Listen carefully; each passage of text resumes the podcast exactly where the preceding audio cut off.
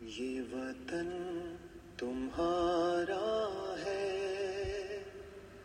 تم ہو پاس باعث کے السلام علیکم آپ سن رہے ہیں صرف ایک منٹ۔ آپ کو بہت بہت بہت بہت چودہ اگست مبارک ہو۔ اللہ سبحانہ و تعالیٰ ہمیں توفیق دے کہ ہم سمجھ سکیں کہ ہمارا ملک کتنا خوبصورت ہے کتنا عظیم ہے اور کتنی عظیم قربانیوں کے بعد ہمیں ملا ہے۔ اللہ تعالیٰ ہمیں توفیق دے کہ ہم اپنے نیبرز کی، اپنے ہمسایوں کا خیال رکھ سکیں۔ اللہ تعالیٰ ہمیں توفیق دے کہ ہم اس پہ توکل رکھتے ہوئے اپنی زندگی گزار سکیں۔ ایک اچھے پاکستانی کی طرح، ایک اچھے مسلمان کی طرح۔ اللہ سبحانہ تعالیٰ آپ سب کو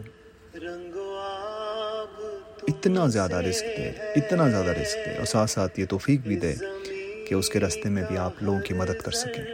اپنا بہت بہت خیال رکھیے گا۔ پازیٹیو رہیے، مثبت رہیے۔ سے